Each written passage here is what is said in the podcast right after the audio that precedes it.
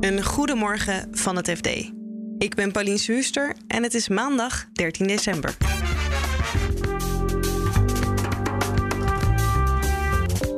De autosector, die geplaagd wordt door tekorten en tegenvallende verkopen, doet het op de beurs in veel gevallen beter dan andere sectoren. De strafzaak tegen Elizabeth Holmes, de gevallen Silicon Valley-heldin, nadert zijn eind. Ja, zij was echt het model van Silicon Valley op dat moment en iedereen wilde met haar gezien worden. En het is twee jaar sinds de historisch grote verkiezingszegen van Boris Johnson. Twee jaar verder zitten we op het punt waarop er hardop gesproken wordt over of hij misschien ontslag zou moeten nemen. Dit is de dagkoers van het FD. Elizabeth Holmes was een held in Silicon Valley, gevierd en bewonderd. Haar bedrijf was miljarden waard, tot ze beschuldigd werd van fraude. Eva Schram is FD-correspondent Silicon Valley en frist ons geheugen even op over wie Elizabeth Holmes nou is. Ze wilde met een heel klein tubetje bloed, echt een vinger, eigenlijk een vingerprik bloed, uh, bood ze uh, honderden testen aan waarmee je um, uh, diagnoses kan stellen. Dus van um, of je herpes hebt of niet, of wat de bloedcellen, hoeveel rode bloedcellen je hebt. dat zou met dat ene vingerprikje kunnen, beloofde ze.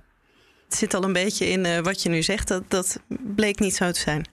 Dat bleek niet zo te zijn. Die herpestest die was de enige die ze echt, waarvoor ze ook uh, van de autoriteiten uh, toestemming had om het te doen. De rest uh, lukte allemaal niet met de technologie. Maar ze haalden wel zo'n 700 miljoen aan investeringen op. Met, terwijl ze beweerden dat, dat, dat, dat ze dat kon doen. Hoe groot is dit in Silicon Valley? Zijn er ook nog mensen die er niet mee bezig zijn? Of is dit waar iedereen het over heeft? Ik denk dat er heel veel mensen doen alsof ze het niet volgen omdat ze willen dat het voorbij is. Ze willen het er niet meer over hebben. Maar het houdt, houdt mensen goed bezig. Ja, het is een grote zaak. Ja, en ook uh, veel media-aandacht, denk ik. Veel media-aandacht. Ja, de, de zaal zit elke dag vol. Uh, journalisten staan al om drie uur s'nachts in de rij om erbij te kunnen zijn. Dit is natuurlijk een zaak die speelt in Silicon Valley. En dan wordt het ook al snel gelinkt aan de cultuur daar. Fake it till you make it. In hoeverre is nou te zeggen dat zij een product is van die cultuur en dat dat misschien ook eraan bijgedragen heeft? Ja, daar verschillende meningen dus over. Want aan de ene kant zeggen de traditionele uh, durfkapitalisten zeggen, nou, ze heeft ons ook uh, gevraagd om investeringen, maar wij hebben nee gezegd. En dat klopt, ze had vooral veel rijke angel investeerders.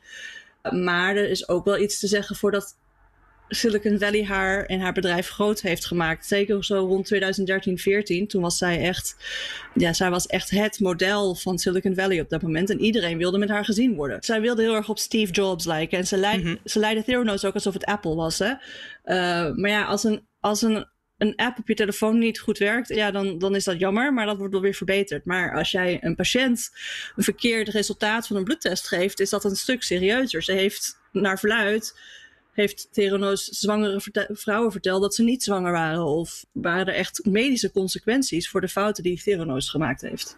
Silicon Valley is inmiddels toch wat, nou ja, kijken mensen wat negatiever naar. Maar toen in die tijd was het nog echt Hosanna. En helemaal om iemand zoals Holmes. Absoluut, ja. Dus 2013, 2014, toen werd ze zo groot. Silicon Valley kon op dat moment niets fout doen. Als er iets van kritiek was, was het dat er niet genoeg vrouwen aan, aan de top van bedrijven stonden.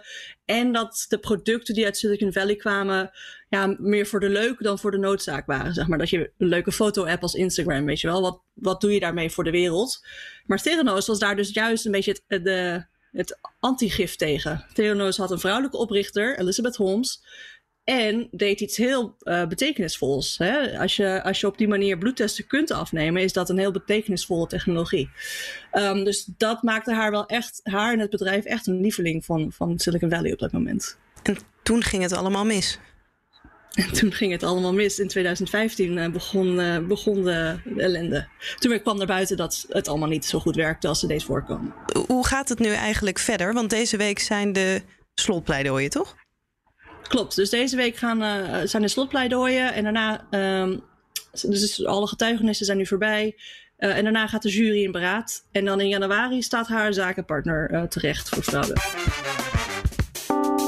Eva Schram is FD-correspondent in Silicon Valley.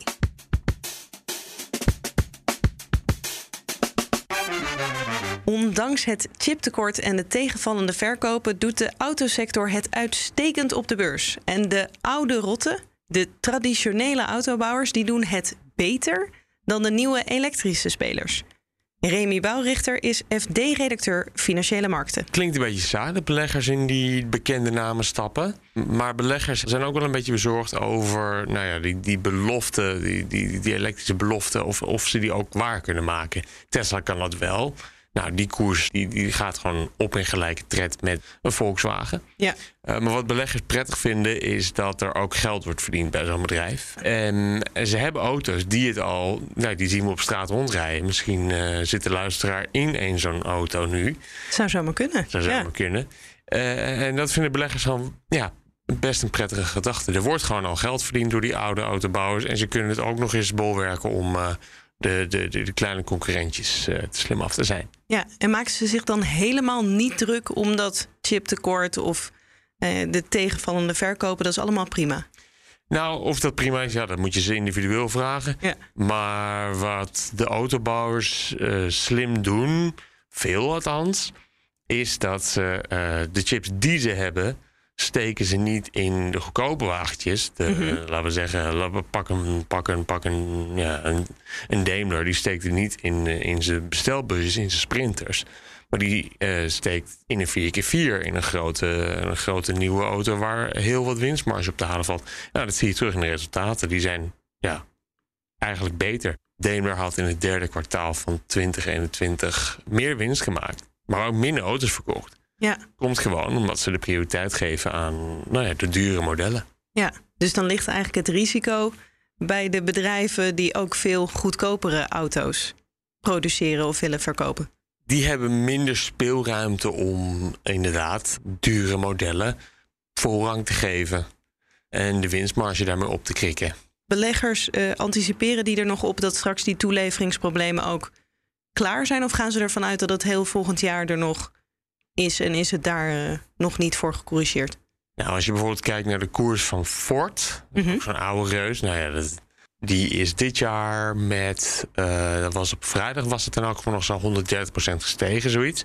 Ja. En die hebben nou ja, een elektrische pick-up in de aanbieding. Die is er nog niet, maar die komt er wel snel. -hmm. um, die gaat ongetwijfeld te lijden hebben onder het chiptekort. En, en er zullen ongetwijfeld minder modellen voor worden verkocht. Maar het feit dat er een model is. Ja, dat is genoeg. Dat is eigenlijk een hele geruststelling voor de beleggers. Ze, ze laten zien dat ze kunnen innoveren. Ja, het is even wachten op chips, maar dat, dat probleem zal zichzelf alweer verhelpen, is de verwachting.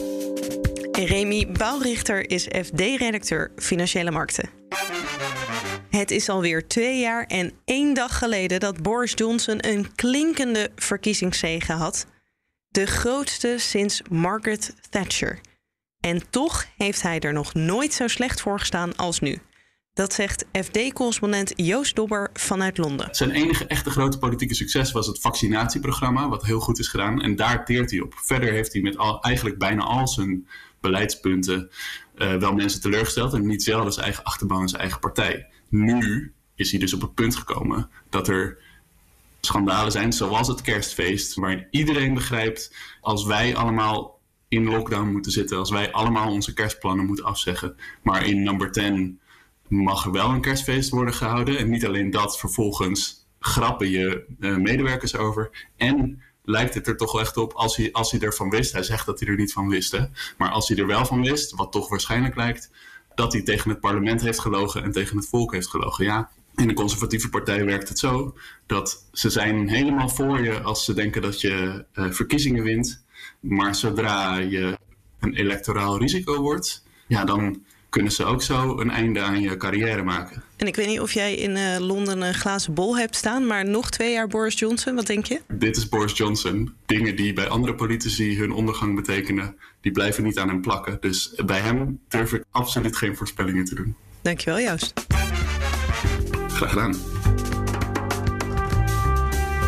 Dit was de dagkoers van het FD. Op fd.nl kan je meer lezen over deze onderwerpen en volg je het financieel-economisch nieuws. Morgenochtend is de dagkoers weer te vinden in je favoriete podcast-app. Een hele fijne dag en tot morgen.